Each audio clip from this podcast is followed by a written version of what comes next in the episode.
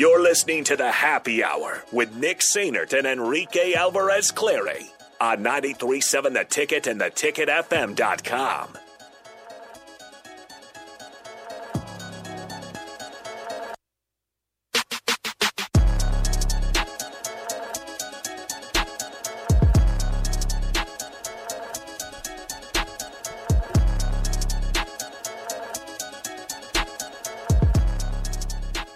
Welcome back into the happy hour 93.7 the ticket, theticketfm.com. Nick and Rico back with you as always. 402 464 5685. Continuing the conversation that we had in the first segment, kind of Scott Frost, 2017 2018 coaching carousel, all that good stuff. Um, I actually was scrolling through, so Rico, I was scrolling through TikTok the other day. Shout out TikTok. And I promise, folks, that this all comes back full circle.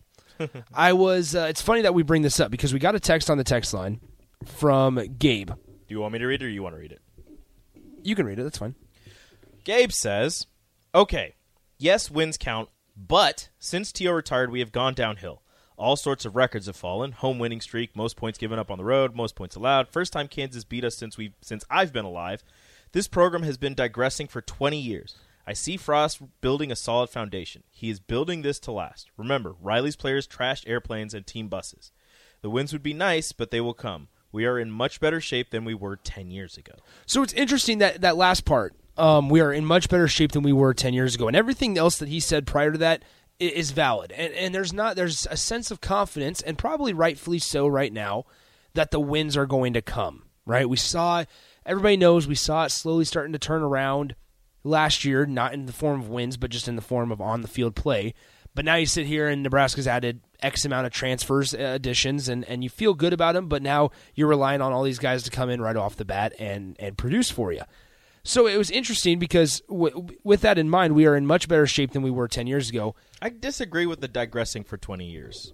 Okay, I think so. That would be that would be okay as well. Much better shape than 10, 10 years ago, 2012. You were coming off of two Back to back conference title appearances. in 2019 or 20, 2009 and 2010 Yeah. you went to the big 12 title um, so with that in mind keep in mind that, that we are in the much better shape than we were 10 years ago and i'm not trying to pick apart gabe's text because he I I, I appreciate I appreciate you, Gabe, for, for providing that thought.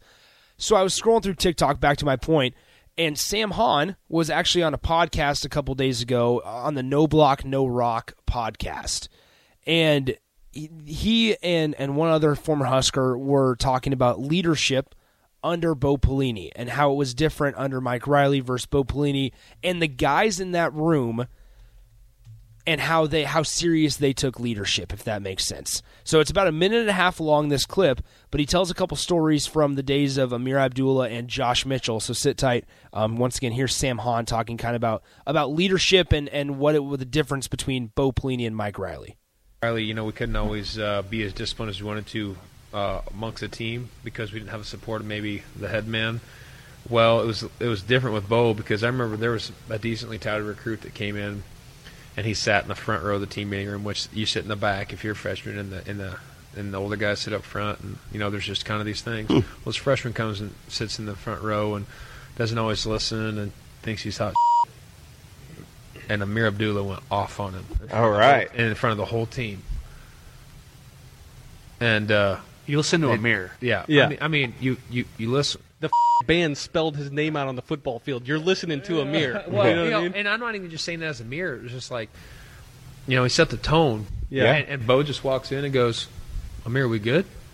You know, because he's like, "This is a," you know, Bo's like, "This is Ameer's team. This ain't my team." Yeah. I mean, it's his team, but you know, after we, uh, uh, oh, who did we play? McNeese. State. McNeese. Oh, yeah. And I say you knew. I couldn't think of it. Yeah.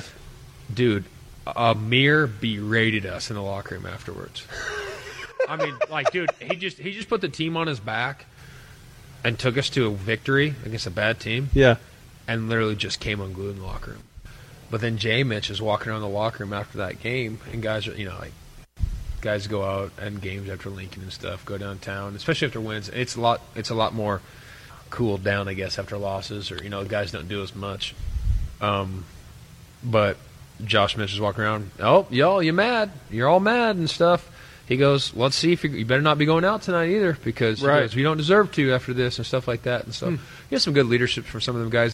So once again, that's Sam Hahn, former Husker offensive lineman on the No Block No Rock podcast, talking about leadership between Bo Pelini, Mike Riley, those two tenures or coaching staffs, and then with Ameer Abdullah and Josh Mitchell. Eh, First of all, it makes you re- eh, eh, respect Ameer Abdullah uh, even more than you already did, um, because you just get a better glimpse of how much he meant to Nebraska and the guys in that locker room and how much how respected he was.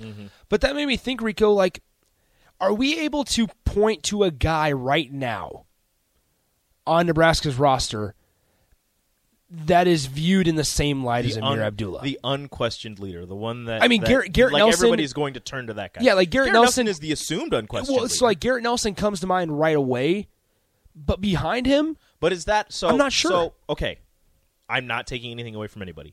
Is Garrett Nelson the assumed unquestioned leader because of his intensity on the field?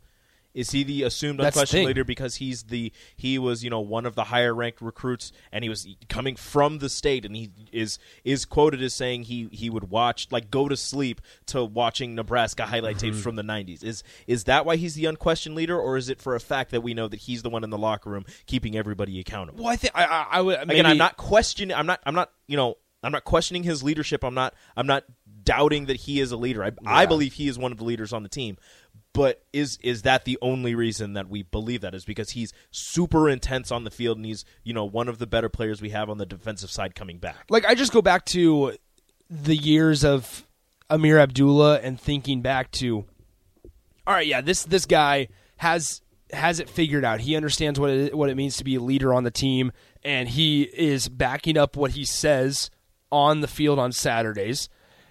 And now I look and give credit in that in that clip. The most important thing, or the, the thing that stuck out to me the most, was in the team meeting room when Ameer Abdullah was was hating on or was chewing out the guy for sitting in the front or whatever.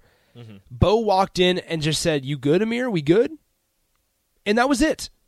And that goes back to this whole discussion, right? It all comes full circle on Scott Frost taking a step back, not having to worry about all these little itty bitty things mm-hmm. Having guys in the room that are capable of handling those problems. And and maybe part part of me maybe worries a little bit about when we talk about the sustainability of the transfer portal.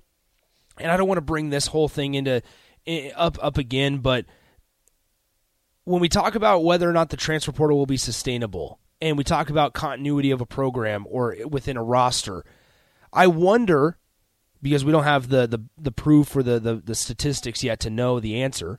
I wonder how much this will hurt leadership uh, within programs and respect between teammates within programs. You listen to Vershawn and, you listen to Jay and and T Farley and all these guys that they talk to or and talk about, and they hold each other in such high regard. Do you hear about that right now? And maybe wins help that, and maybe wins bring on respect, but you could also argue that it should be the other way around, in my opinion. 402 464 5685, the Honda Lincoln hotline, the Starter Heyman text line, 402 464 5685, once again. Um, you can always hit us up on Twitter, Nick underscore Sainer, and, and at Radio Rico AC. Let's get to some of your thoughts here. Um, OG Les Lancaster says this. I think it is fair to say that that's why he's one of the fa- one the fans look at for that role. Garrett Nelson, he's talking Yeah, about. just he lives intensity. this. He lives this program. Ray adds this. Um, I believe a coaching transition is easier when a coach quits. When a coach gets fired, the new coach has to deal with bitter, loyal players. Riley dealt with it from players who loved Bo, and Frost had it from his first year who from players who loved Riley. Those players are gone now, and I honestly believe these teams look better than I've seen in a long time, aside from ill timed, boneheaded plays. We get a win streak under our belts and let confidence become genuine, then this team be, becomes truly dangerous. And and once again, Ray, you hit it on the head there. Especially, I, I think more so with Riley having to deal with it from guys that loved Bo, because you heard more about that bo was beloved by his by his guys. You, and, you now heard, I'm not I saying mean, there's there's there's look, few and far between. Kenny but Bell saying he'd, he'd run through the depths of hell for Bo Pelini. Like Mm-hmm. like Bo Pelini had that team. Ju- they they were just extremely close. Like there was no way anybody was speaking out against Bo uh, in in in for anything. Like the guy had the utmost respect from all of his players. Yeah. and you could tell from from you know after he got fired, players speaking out about how they they disliked the firing and how much they respected him and adored him, and and even now, like players still talk about how much they love Bo. Yeah, so it's just kind of interesting. I, I think to your point, Ray. I mean, yes, you hit it on the head. I would say more so though. Mike Riley had to deal with that, and and the reason that I also would say that is because in year two under Scott Frost, this coaching staff said that they had weeded out all the cancers on this team within this program. They had fixed everything and they were ready to go. Yeah. They had the guys in their locker room that wanted to be there. They were there right? So that that's where that's where that kind of comes into play for me personally. May, and maybe I'm wrong. Maybe, and, and I'm not trying to hold Scott Frost or the coaching staff to that statement back in year two because Things change. well things change and guys make mistakes. And and and if I were expecting Scott Frost to be perfect, then that's that's hypocritical or anything like that. So um, with that in mind, though. I, I would say that Riley definitely had to deal with that because also players have been more vocal about that. I mean, they've been a lot more vocal about how much Bo Pelini meant to them as a coach and and how much. I mean, they, not to say that they didn't love Mike Riley, but Mike Riley was much more of a right nice guy, and now the USFL Coach of the Year. So, uh, 402 464 5685. Let's go ahead and take a timeout. When we come back, we'll kind of wrap up this conversation, put a bow on it, uh, get to your final thoughts because there's a couple here that I want to get to. Um, especially 0019 says building a foundation question mark. Uh, we'll we'll kind of get to that whole thing coming up next, and whatever else comes across our mind. Wimbledon's going on. Rico, are you a fan of Wimbledon? Yeah, a little bit. Do you care? A little bit. Which one do you care more about, Stanley Cup Finals or Wimbledon? Ooh. Can I say neither? Okay, absolutely. All right, let's go and take our time out. We'll be right back on the happy hour. Download our app by searching 93.7 The Ticket in your app store to stay in touch and listen all day long wherever you are. More of the happy hour is next on 93.7 The Ticket and theticketfm.com. On Deloitte's OnCloud podcast, my co host Mike Kavis and I talk with innovation leaders to explore how they use cloud engineering for new possibilities for their organizations. Join myself, David Linthicum, by subscribing to OnCloud wherever you get your podcasts.